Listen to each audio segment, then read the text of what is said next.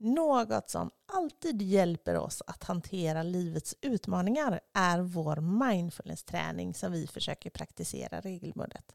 Och tro oss när vi säger att det märks när man kommer från träningen ett tag. Men tack och lov så har den ganska omedelbar effekt. Och genom att göra våra övningar så kommer vi tillbaka till nuet. Är du också nyfiken på mindfulness och hur det skulle kunna hjälpa dig och vill lära dig mer så tror vi att vår onlinekurs Introduktion till mindfulness passar för dig. Den innehåller lite mer fördjupande teori kring vad mindfulness är men framförallt så består den av ett antal ljudspår, både korta och lite längre och praktiska övningar där du får öva på att vara mer närvarande i livet. Så en länk till kursen Öka din närvaro i livet med hjälp av mindfulness hittar du i beskrivningen nedan.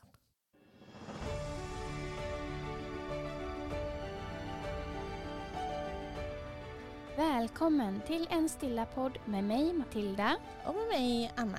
I den här podden delar vi våra tankar, bästa tips och erfarenheter för att peppa dig till att prioritera dig själv och ditt välmående. Vår övertygelse är att mer stillhet leder till mindre stress och mer balans, harmoni och glädje i livet. Nu kör vi!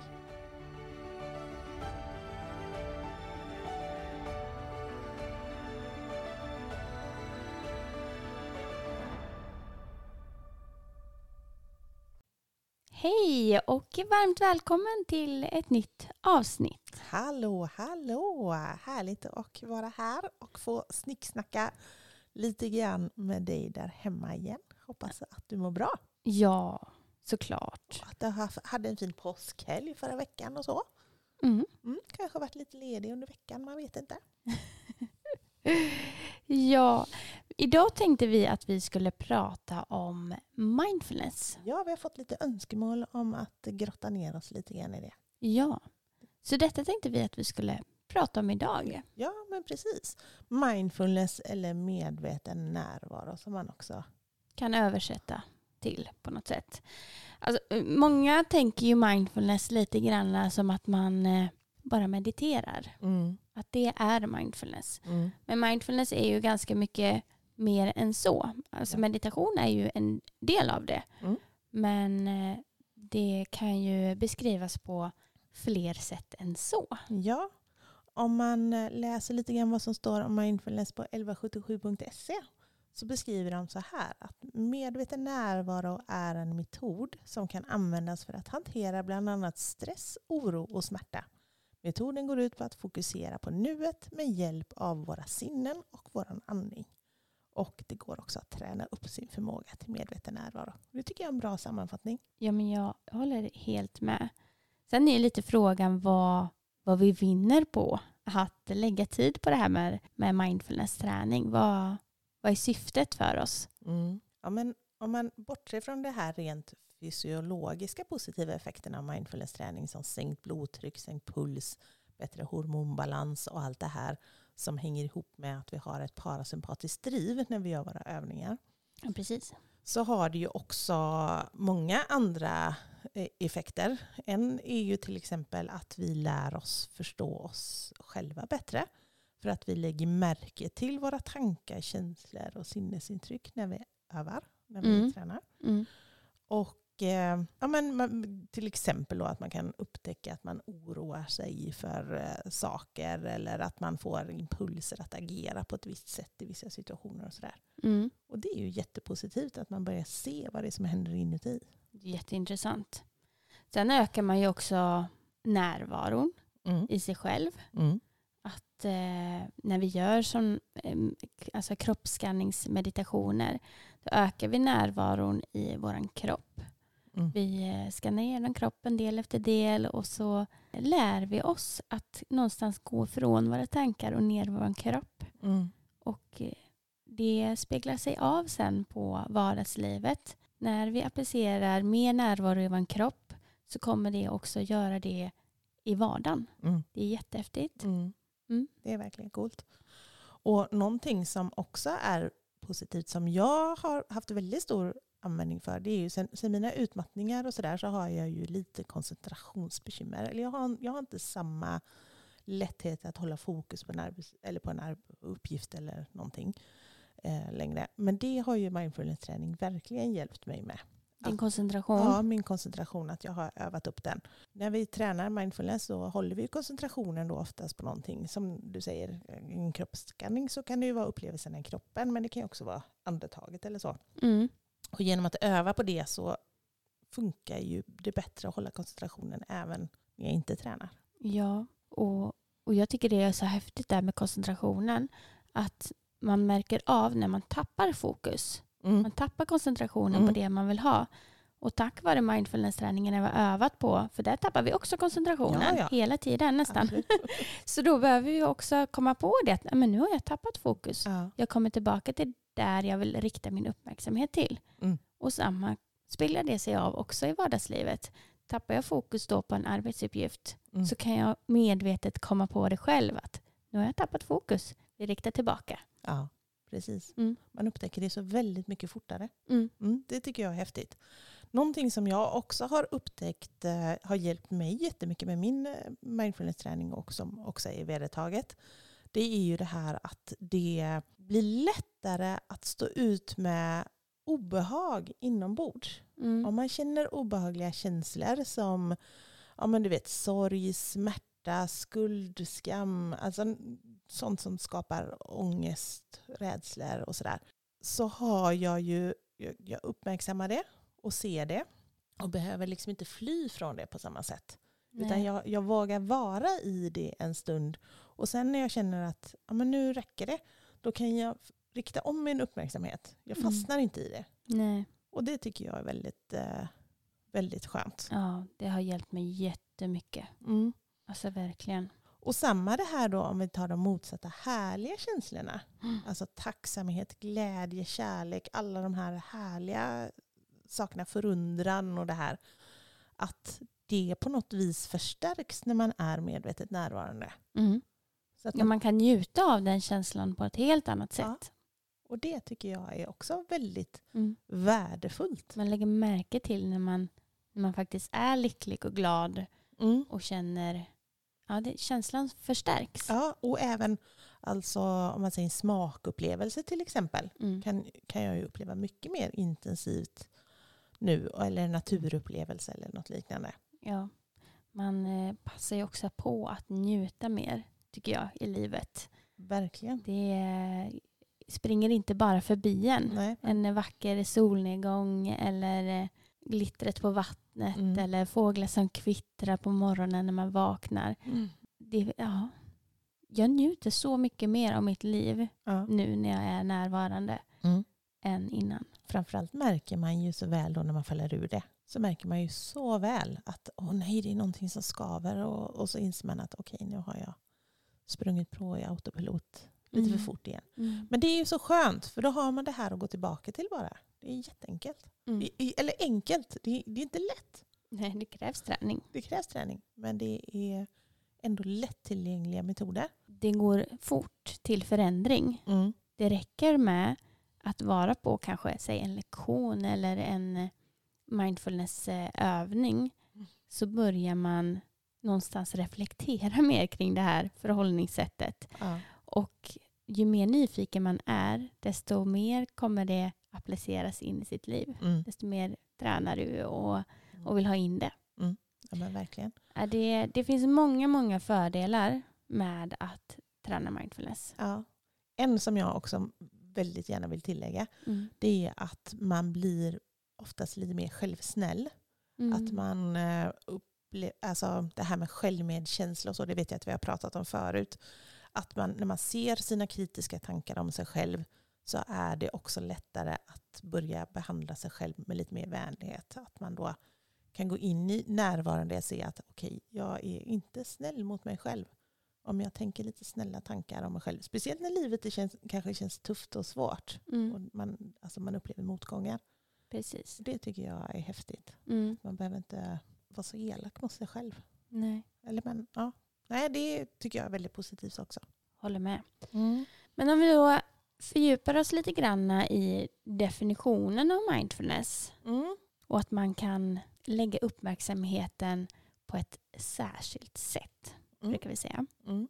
Och den allra första är att träna med en avsikt. Ja. Det, alltså det är nästan det första jag eh, introducerar till när vi ska börja träna mindfulness Mm. i mina kurser och så, Mm. är att hitta sitt varför. Mm. Varför vill jag göra det här för mig själv? Vad vill jag få in i mitt liv? Vilka fördelar vill jag dra åt mig? Mm. Så det är superviktigt att hitta sitt varför. Mm. För när du väl har en motgång, när du inte vill sätta dig ner och eh, göra din träning, Mm. Då måste man komma tillbaka till varför. Ja, när motståndet kommer. Precis, när det känns kanske lite skavigt, när det är lite motgång, då kommer vi tillbaka till varför. Så att ha en avsikt, ett syfte, Mm. det är jätteviktigt. Mm. Sen nummer två, det är att vi riktar vår uppmärksamhet. Och det kan vi ju göra på olika sätt, Mm. på olika ställen. Mm. Men framförallt inom mindfulness så pratar man om att lägga uppmärksamheten på sinnet, Mm. på kroppen och på känslorna. Att vi växlar däremellan. Mm. Okej, och av de tre delarna, vad, vad, vad, vad är den största utmaningen för dig när du tränar? Oj, bra fråga. Ja, någonstans sinnet, sina tankar, är ju där vi oftast är. Det är ju, vi ständigt tänker och tänker och tänker och tänker. Mm. Så det är lätt att, att hamna där. Men det är svårt kanske att göra det med närvaro. Mm. Att det, tankarna pågår utan att vi reflekterar vad vi tänker. Mm. Det bara händer. Mm. Eh, Så den är ju lite klurig. Ja, du har svårt Ändå. med det här med metakognitionen, att du ser dina egna tankar utifrån så att säga. Jag gör ju det i eh, meditation då. Då är man ju själv i kroppen är i stillhet. Det är inte så mycket annat intryck som kommer. Nej. Så att då kan man ju, ja men nu ploppar den tanken upp och Mm. nu ploppar den tanken upp. Så följer man någonstans det här tanketåget som man Mm. hoppar på. Eh, Så det är både lätt och svårt i olika situationer. I olika situ- ja, Men precis. där är vi ju allra oftast Mm. eh, dagligen hela tiden. Mm. Ner i kroppen, det, det blir ju också såklart lättare när vi är i stillhet. När vi tränar i en meditation. Och det är i vardagen när, när det är i full rulle. Då är det jättesvårt att vara i kroppen. Att lägga märke till att nu blir andetaget lite ytligt för att jag är stressad eller jag svettas på grund av någonting. Mm. Det är eh, Jag, jag är spänd någonstans i kroppen på grund Precis. av... Jag har lite spänningar i axlarna. kommer man på på kvällen kanske. Mm. Oj, jag har inte sänkt axlarna fr- på hela dagen utan jag har gått och spänt mig. Så att det är jättesvårt att vara närvarande i kroppen när det är ett högt tempo. Ja, när man är autopiloten. Precis. Och sen så är det ju känslorna. Och där kanske det är, kan jag uppleva lite lättare i vardagen att Mm. lägga märke till sina känslor när man, eh, ja men framförallt kanske när man känner sig stressad eller får eh, obehag. Mm. Eh, nu någonting som inte känns helt hundra eller om någonting känns väldigt härligt och bra. Mm. På samma sätt så är, tycker jag att det är lite lättare faktiskt i vardagen att lägga märke till känslorna. Ja, okej. Mm. Men eh, i stillheten så vet jag inte riktigt. Nej. Där, det är både lätt och svårt. Det, ja, men där är väl utmaningen mer att vara ärlig mot sig själv. Ja, Tror jag. precis. Och våga erkänna det man känner. Ja, Ja, våga möta det. för på autopiloten då agerar och reagerar någonstans känslorna på, på intryck och vad som händer runt om. Och då blir det på en impuls. Man hinner inte bli Nej. rädd för känslan. Nej. Men det Precis. blir man när man är mer i stillhet. Mm. Precis. Ja, men jag, ja, men jag, fattar, jag tror jag förstår vad du menar. Ja. Ja, ja. väldigt intressant. Sen så kommer vi till den tredje som vi egentligen hade tänkt att prata mest om idag Mm. när det gäller mindfulness-träning. Och det är våra viktiga attityder som vi behöver plocka med oss när vi tänker att vi ska träna mindfulness. Och de attityderna är sju till antalet. Och de är som följer. Att inte döma, tålamod, ett nybörjarsinne, tillit, inte sträva, acceptans och släppa taget. Och vi tänkte att vi skulle grotta ner oss lite grann i dem. Yes. Och den allra första brukar kallas att icke döma. Att ha ett icke-dömande förhållningssätt. Ja men precis. Vi har ju hela tiden idéer och föreställningar om hur saker och ting ska vara. Mm. Vi har fördomar, vi har liksom tankar på att vad är bra, vad är dåligt, hur ska man se ut, vad ska man äga, livet ska innehålla för kanske familj, barn, man ska gifta sig. Det finns Mm. så mycket som man föreställer sig att livet ska innehålla. Absolut. Och också sådana här saker som att det här är fult, det här är snyggt, det här är bra, det här är dåligt, det här är för mycket, det här är för lite.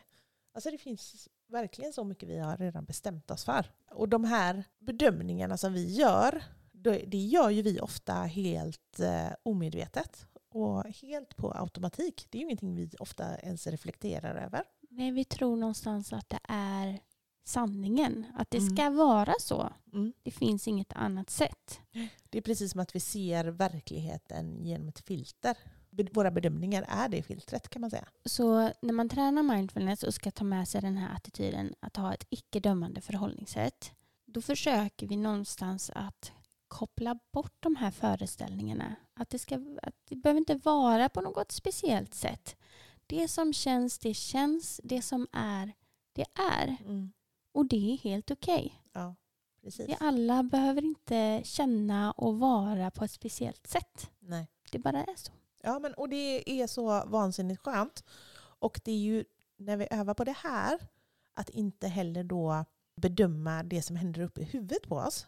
Det är ju då vi börjar inse att vi inte är våra tankar och våra tankar är inte en absolut sanning. Och det tycker jag är väldigt, väldigt skönt. När man börjar inse det, att det jag tänker är inte per automatik sant. När vi lägger våra bedömningar lite åt sidan så man ser världen på ett lite annorlunda sätt. Men det blir mer tillgängligt någonstans för, för sinnet att vara öppet. Mm. Jag tycker det är häftigt. Ja, men det är det verkligen. Jag tycker att det är väldigt, eh, väldigt, väldigt svårt. Och, och för min del så skulle jag nog nästan säga att jag utmanas mest av den här attityden när jag gör min mindfulness-träning. Mm. Det här att avstå från de här bedömningar. Först då att man ska vara medveten om att man gör dem. Och sen då liksom vara, att, ja, men att klara av att försöka gå in i en situation eller bemöta någonting utan att göra dem. Och jag kan applicera lite in i mitt eget liv när jag har försökt att sluta att ha ett icke-dömande förhållningssätt. Så äh, tycker jag att nå- någonstans, alltså från, från det här att vara ungdom Mm. och hela tiden se livet som att det är ja, men just det här att man ska gå på gymnasiet, man ska gå på högskolan, skaffa, skaffa sig en yrkeshögutbildning, man ska gifta sig, man ska skaffa barn och så allting helst då i rätt ordning. Mm. Men att ta bort det. Det behöver inte vara så. Det finns andra valmöjligheter i livet. Det finns andra vägar att gå. Då blir livet lite mer intressant. Jag har något annat att välja på. Ja, men och, och samma det här att om, om du ser på olika situationer, icke, för, icke, icke dömande förhållningssätt överhuvudtaget, så blir det mycket mer intressant. Jag är öppen för mycket mer andra lösningar, andra möjligheter. Mm. Jag stänger inte så mycket dörrar för mig själv. Nej. Ja, det är en bra attityd att ha med sig. Den Verkligen. andra attityden som vi tänkte prata om är tålamod. Mm. Vilket kan vara väldigt utmanande tycker jag. Att ha tålamod i situationer som är. Mm. Till exempel när du står i bilkö. Mm. När du står i kön vid kassan på mataffären.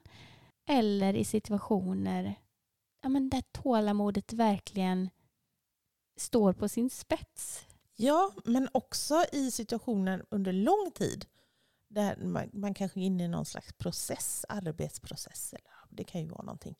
Att ha tålamod och vänta på det tills det liksom blir klart. Man vill, man vill hoppa från A till Ö på en gång. Mm, så kan det också vara. Ja, det tycker jag också är oerhört frustrerande vissa gånger. Mm. Och det är ju så tydligt att vi har ju vissa saker i naturen. Till exempel, om man, om man säger ett frö. Du sår ett frö och så ska det bli liksom ett träd av det här eller en blomma eller någonting så här. Det tar ju den tiden det tar. Ja. Det, det finns liksom ingenting vi kan stressa på i det. Eller en graviditet säger vi. Den tar ju den tid det tar. Det spelar ingen roll liksom hur mycket vi tycker att det ska gå fortare. Det går ju liksom inte fortare ändå. Nej, tiden behövs. Ja, och att ha en acceptans för det är ju någonting vi skulle behöva öva på i många situationer. Detsamma gäller ju också kring själva mindfulness-träningen. Att ha tålamod med sig. Att bara för att du gör någonting i en vecka så kanske det inte blir en enorm förändring och du kan allting om mindfulness. Utan det krävs ju också en process och det tar lite tid. Mm. Så får det vara. Men, det, det får man verkligen lära sig när man tränar. Att saker tar sin tid. och det gör ju också att kan man då acceptera det så, så de här hela vägen på- väg framåt sitt mål Mm. då kan man ju landa och stanna upp mer i dem istället för att bara tänka att jag ska gasa mig till målet. Mm. Utan det gör ju i sin tur att man är mer medvetet närvarande på vägen också. Ja, vägen blir någonstans lite mer njutfull då. Ja. Och samma om man, då, om man ser då den här naturliga processen som jag tog med trädet eller blomman då som ska växa. Att man kan njuta av varje stadie istället. Mm. Istället för att bara se att jag vill ha det här stora fina trädet. Man får se hur det här lilla fröet växer upp och blir större och större och större. Ja, det är häftigt. Det är det faktiskt. Så det är också en viktig attityd att ha med sig. Mhm. Sen brukar vi prata om att försöka ha en nybörjares sinne. Att någonstans gå in i situationer i livet och vara lite mer öppen. Att tänka lite mer att men det här har jag ju aldrig kanske erfarit. Nej. Även om det är en situation som du har gjort en miljon gånger Mm. så kan man ändå gå in med en nybörjares sinne och vara lite öppen kring att det kanske inte blir på samma sätt den här gången. Så det blev en annan gång. Nej. Nej. Precis. Nej, men, och det hjälper ju oss då att se på varje ögonblick som eh, unikt. Så unikt som det faktiskt är. Men säg, säg att vi tar en apelsin Mm. och så ska du äta den. Och redan innan du äter den så har du en föreställning på hur den kommer smaka. Mm. Hur det kommer kännas i munnen. Du vet redan det. Mm. Och då blir det inte så intressant och spännande utan du bara slänger i den apelsinen. Ja, För att det är inget spännande. nej. Men om du går in i att du ska äta den här apelsinen då med närvaro och vara lite öppen och ha ett nybörjarsinne. Tänk att du aldrig har smakat på den här frukten, den här orangea frukten innan. nej. Och verkligen tar in de här smakerna. Tar in hur det känns i munnen när du sätter tänderna i apelsinköttet. Att det får bli en helt... När, alltså det blir en upplevelse i närvaro Mm. om du är lite mer av en nybörjare Ja. kring varje situation. Ja. Kanske inte alla situationer i livet för det skulle ta väldigt lång tid då. Ja. Det, det går inte så himla fort då. Det det är Nej. då vi går in i det här autopiloten när det går, det går undan. Mm. Men i fler situationer under dagen så är det ju härligt att vara närvarande Mm. och eh, få uppleva livet. Mm. Ja men precis. De här attityderna hänger ju väldigt starkt ihop. För det är klart att ett nybörjarsinne och att icke döma, det, det hänger ju väldigt tajt ihop egentligen. Att handla, alltså, behandla en, en situation som den unika situationen är. Ja, men, och den fjärde attityden i mindfulness-träning det är ju tillit. Att eh, utveckla tilltron till oss själva och våra kroppar och våra känslor. Det är en stor del av mindfulness-träningen. Ja, alltså för mig Mm. betyder det väldigt mycket att tillit till mig själv. Att jag ska våga lita på min känsla. Mm, vad du känner. Ja, känn, är det någonting som inte känns bra, Mm. då måste jag lyssna på det. Att ha tillit till min egen känsla, den är viktig. Ja. Och den visar på någonting som inte funkar för mig. Mm. Och det är jätteviktigt. Mm. Och den tror jag, i min känsla i alla fall, att väldigt många har tappat bort. Ja, men det, det är inte så konstigt när vi he, alltså väldigt ofta är omringande av personer. Vi är omringande av intryck. Åsikter och tyckanden. Och... Ja. Och då är det så lätt att tappa bort sig själv och, och sin egen magkänsla. Mm. Så, ja, men det tycker jag verkligen har blivit eh, tydligt för mig. Alltså jag tycker det är jättesvårt Mm. att sen prioritera det. Jag lägger märke till det. Mm. Att ja, men den här känslan känns inte bra. Men sen att gö- alltså, aktivt säga nej kanske. Mm. Att, Eller, nej men det här funkar inte. Ja, precis. Det, mm, Ja, det är svårare. Ja, men det, är, det är en process i sig också. Mm. Men uh, ha tillit till sina egna känslor, sina egna upplevelser. Men också ha tillit till, till eh, processen. Det hänger ju också ihop med tålamod såklart. Att ha tillit till att jag kommer ta mig dit jag vill. Jag kommer, alltså så. Det Ja, tycker jag också är viktigt. precis. Vi kommer inte alltid sitta fast i den situationen vi är i i stunden. Nej. Och känner jag jobbiga känslor så kommer jag inte alltid känna så här. Nej, lyckan och glädjen kommer ju komma igen. Mm, Och den tilliten är också väldigt, väldigt viktig. verkligen. Det, det använder jag mig väldigt mycket av när jag fastnar i skav i mitt liv. Att tilliten till att jag kommer inte alltid känna så här bara för att det känns så nu. Mm. Sen något som är ganska svårt och klurigt det är ju om man ska ha tillit till sina egna tankar. Mm. För de kan ju eh, Ja. verkligen eh, spela Än ett spratt. Ja, alltså det, det går ju inte alltid att lita på sina tankar. För man kan ju både tänka självkritiska tankar Mm. och tankar om andra kanske som inte egentligen alls stämmer in på vad man egentligen har för åsikter. Alltså Mm. det kan ju komma plupp, jättemycket konstiga tankar om att, Gud, ja. Som jag inte alls känner att nej men, Det ska jag inte lita på. Nej, Nej. nej men så är det ju verkligen. Det är, det, Och det, det är svårt att veta Mm. vad, vad som är vad. Mm. Är det här sanningen eller är det här sanningen? Fast jag tycker oftast om man sätter sig ner och ser dem i ett närvarande tillstånd så tycker jag oftast att man kan ändå lista ut det Ja, ganska fort. ja. Mm. Det, det är ju betydligt mycket lättare i... Få de här tankarna mig att må dåligt. Ja, ja, då kanske jag inte ska lyssna på dem. Nej, precis. Är det så det låter i ditt huvud? Nej Anna, det här ska du inte lyssna på. Exakt så Ah, faktiskt. vad roligt. Låter det i ditt huvud? Nej, inte så.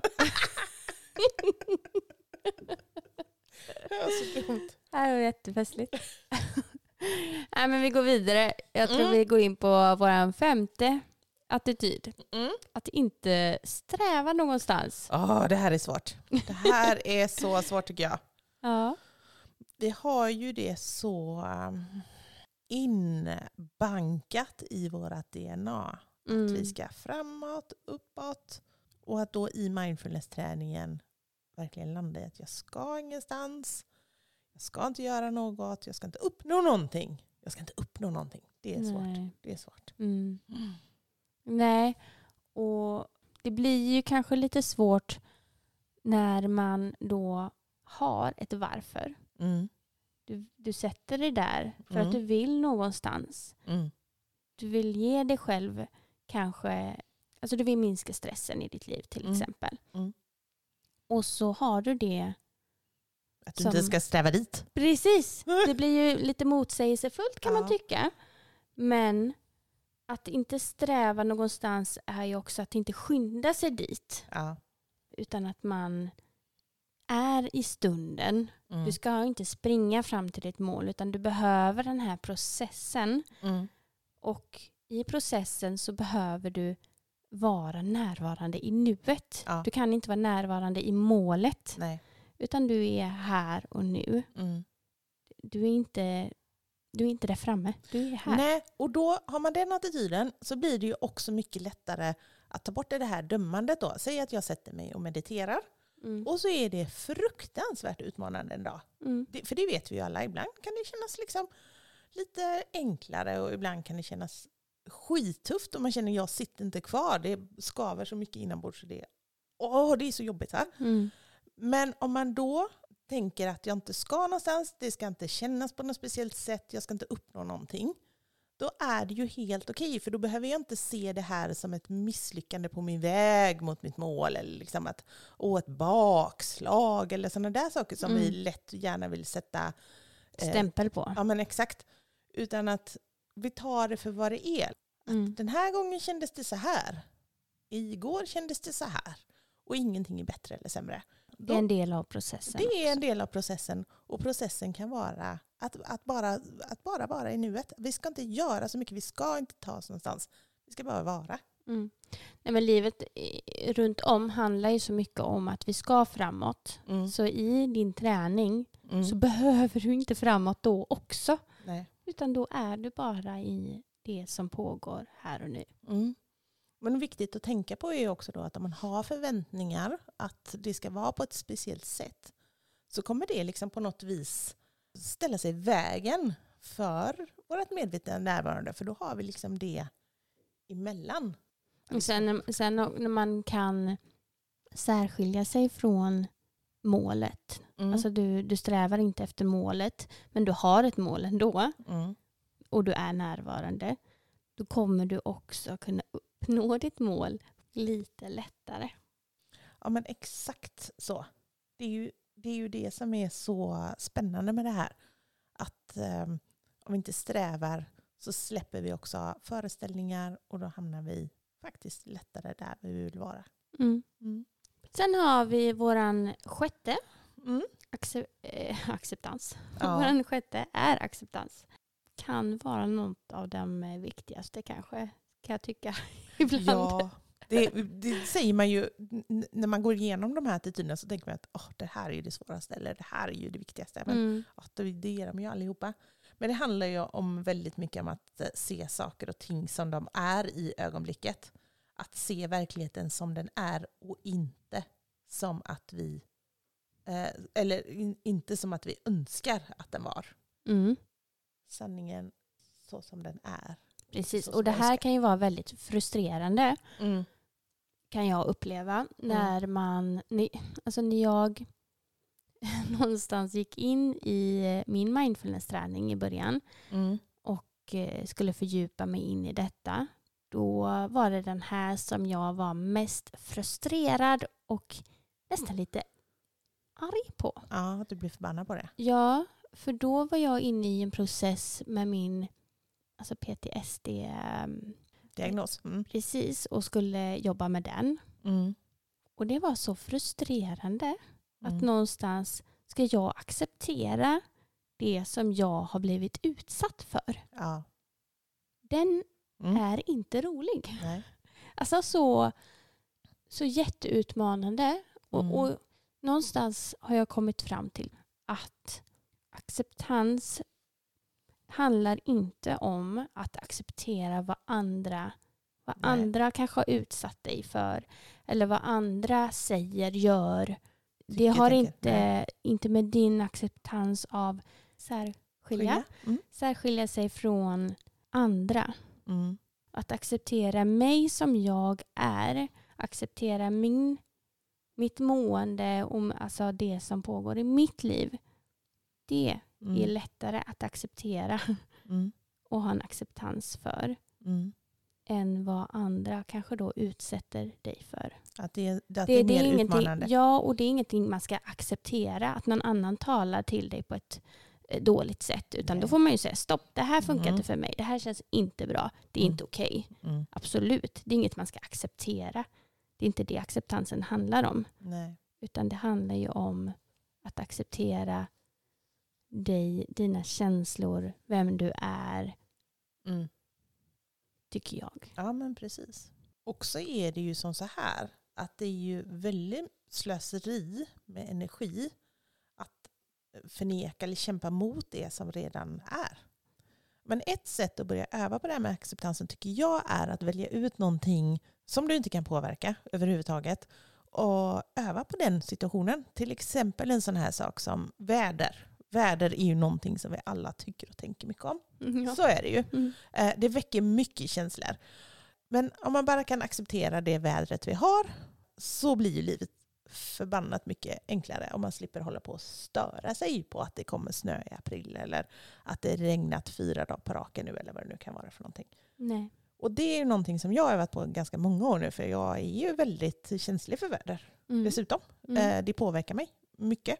Men att jag då också lägger på dimensionen av att störa mig eller bli förbannad på det. det då blir ju upplevelsen bara ännu värre såklart. Mm. Och det tycker jag har funkat för mig. Att öva i min vardag på det. Att varje gång jag upptäcker att nu blir jag förbannad eller irriterad så bara, Åh, fast hallå. Det går ju inte riktigt att välja. Nej, Nej. Och, jag, och där märker jag stor skillnad idag, bara om man jämför med ett par år tillbaka. Mm. Så det Ja men det blir en lite så aha-upplevelse Mm. tycker jag. Mm. Att ja, nej jag kan ju inte påverka vädret så varför i hela friden ska jag ens störa mig på det? Nej, lite så är det faktiskt. Och det är väldigt skönt. Ja. Det skapar ju lite känsla av lugn och ro istället för motstånd, skav och ångest inombords. Ja. Mm. Jag kan också uppleva att väder som inte har känts så behagligt innan, som regn och snö kanske på tvären, har känts lite mer härligt. Alltså regnet gör ju sitt. Mm. Det ska ju vara där av en anledning. Mm. Det är inte bara att det Otrevligt är där för att vi ska störa oss på det. Nej. Utan det finns ju ett syfte till varför det regnar. Mm. Och eh, det är något fint i sig. Så hitta någonting att öva på helt enkelt. Mm. Och sen har vi den sista, Mm. den sjunde. Mm. Och det är att släppa taget. Mm. Och att släppa taget kan handla om, eller handla dels om, att inte befästa sig kanske i eh, materiella saker. Mm. Kan det vara? Ja, det kan det vara. Att eh, man kan slänga saker utan att det behöver kännas så ext- extremt jobbigt. Absolut. Jag tycker att, att släppa taget om materiella saker är för mig mycket lättare än att släppa taget om eh, vissa känslor till exempel. Mm. Känslor, relationer, sorger, alltså sådana saker tycker jag ofta kan vara mer utmanande. Eller en del grejer kan ju vara jättelätt. Man kan uppleva någonting väldigt intensivt, kanske jobbigt, men ändå kan, det, kan man känna att ja, men det, här, det här kan jag släppa rätt fort. Det, Mm. det är ingenting som finns kvar i mig. Jag, jag lever i det, tycker det känns jobbigt och så släpper jag sen. Medan vissa andra saker kan vara förvånande svårt att släppa taget om. Mm. Som vad då till exempel? Ja, men någonting man kanske har upplevt som väcker känslor och man har mycket tankar kring det. Mm. Och så upptäcker man sig själv gå och älta det här. Om och om igen i Om och tankarna. om och om igen. Och så tänker man, men varför, varför lägger jag energi på det här? För det här är ju inte ens någonting som var så himla jobbigt från början. Mm. Men det bara liksom fastnar. Och då gäller det ju att sätta sig med det som känns, det som man tänker eller upplever eller vad det nu är för någonting. Och så faktiskt medvetet släppa taget. Och att göra det om och om igen, man, alltså det räcker inte med en gång. Det är inte bara nu släpper jag taget om det här och så har man släppt det. Nej, puff. Så puff så är det borta. Nej. Nej, det är en process av att släppa taget Ja. ganska ofta. Men att se att det här mönstret, tankarna, känslorna, sakerna, det gynnar inte mig och mitt välmående längre. Det, det tycker jag är viktigt. Och väldigt skönt när man lyckas, såklart. Mm. Vad- Vilken lättnad det är. Ja, och detta var våra sju attityder som vi ville prata om idag när det Mm. kommer till mindfulness-träning och vad vi tycker är viktigt att ta med sig när man ska kanske påbörja den här processen men också att påminna sig själv om när man är i processen. Det här är attityder som vi gång på gång behöver påminna oss själva om. Att plocka tillbaka dem. Ja, verkligen. Jag tycker det är väldigt konkret och bra. Sen säger jag inte att det är lätt, för det är det inte. Det är en ständig övning. Och, och vissa attityder behövs appliceras kanske i vissa livssituationer mer än andra. Och eh, vissa upplevs i vissa situationer lättare och andra gånger svårare. Så är det. Verkligen. Mm. Men vi vill ju egentligen bara uppmana alla, dig som sitter hemma och lyssnar till att eh, börja utforska det här. För det här är ett så spännande ämne. Och det här är så lättillgängligt verktyg som alla har möjlighet att använda sig av. Men Matilda, du eh, som arbetar mycket med det här med mindfulness och så, hur, eh, hur kan man jobba tillsammans med dig? Ja, men det allra lättaste är väl att joina vår onlinekurs Öka din närvaro i livet med hjälp av mindfulness. Det är en onlinekurs som eh, går igenom grunderna. Lite lätta övningar, lite lätta meditationer som eh, finns både långa och korta där vi utforskar mindfulness tillsammans. Ja, jag, jag gillar den jättemycket. Ja, men jag också. Och när man signar upp sig på kursen så har man tillgång till den ett helt år och man kan göra de här övningarna och ljudspåren precis hur många gånger man vill. Precis. Och man kan säga att det är en bra introduktion till eh, mindfulness helt enkelt. Ja, mm. verkligen.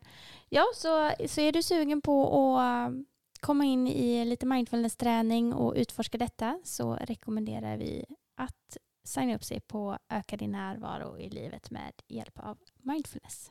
Yes. Ja, och med det sagt så kommer vi att avsluta dagens avsnitt. Ja, precis. Nu har vi tjatat länge nog. Ja. Vi är så glada för all fin feedback ni ger, för alla fina DMs, alla fina mejl ni eh, skriver till oss. Tack, tack, tack, tack.